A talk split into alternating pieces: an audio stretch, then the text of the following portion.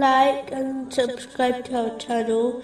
Leave your questions and feedback in the comments section. Enjoy the video. Continuing from the last podcast, which was discussing chapter forty-eight, verse fifteen. Those who remained behind will say when you set out toward the war booty to take it, let us follow you. They wish to change the words of Allah. Say, never will you follow us. Thus did Allah say before. So they will say, rather, you envy us.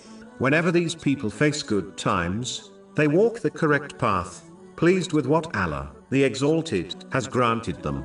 But when they face the darkness of difficulties, which all must face, they angrily turn away from Him. These people treat Allah, the Exalted, like a shopkeeper, and expect Him to always bless them with good times. In exchange for their insignificant and paltry good deeds, they behave as if they do Allah, the Exalted, a favor through their deeds, as if He needs them. This is a foolish mentality to adopt as Allah, the Exalted, in independent of the entire creation.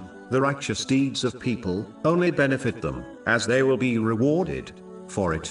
In a narration found in Sunan Ibn Majah, number four two one zero, the Holy Prophet Muhammad, peace and blessings be upon him, warned that envy destroys good deeds just like fire consumes wood.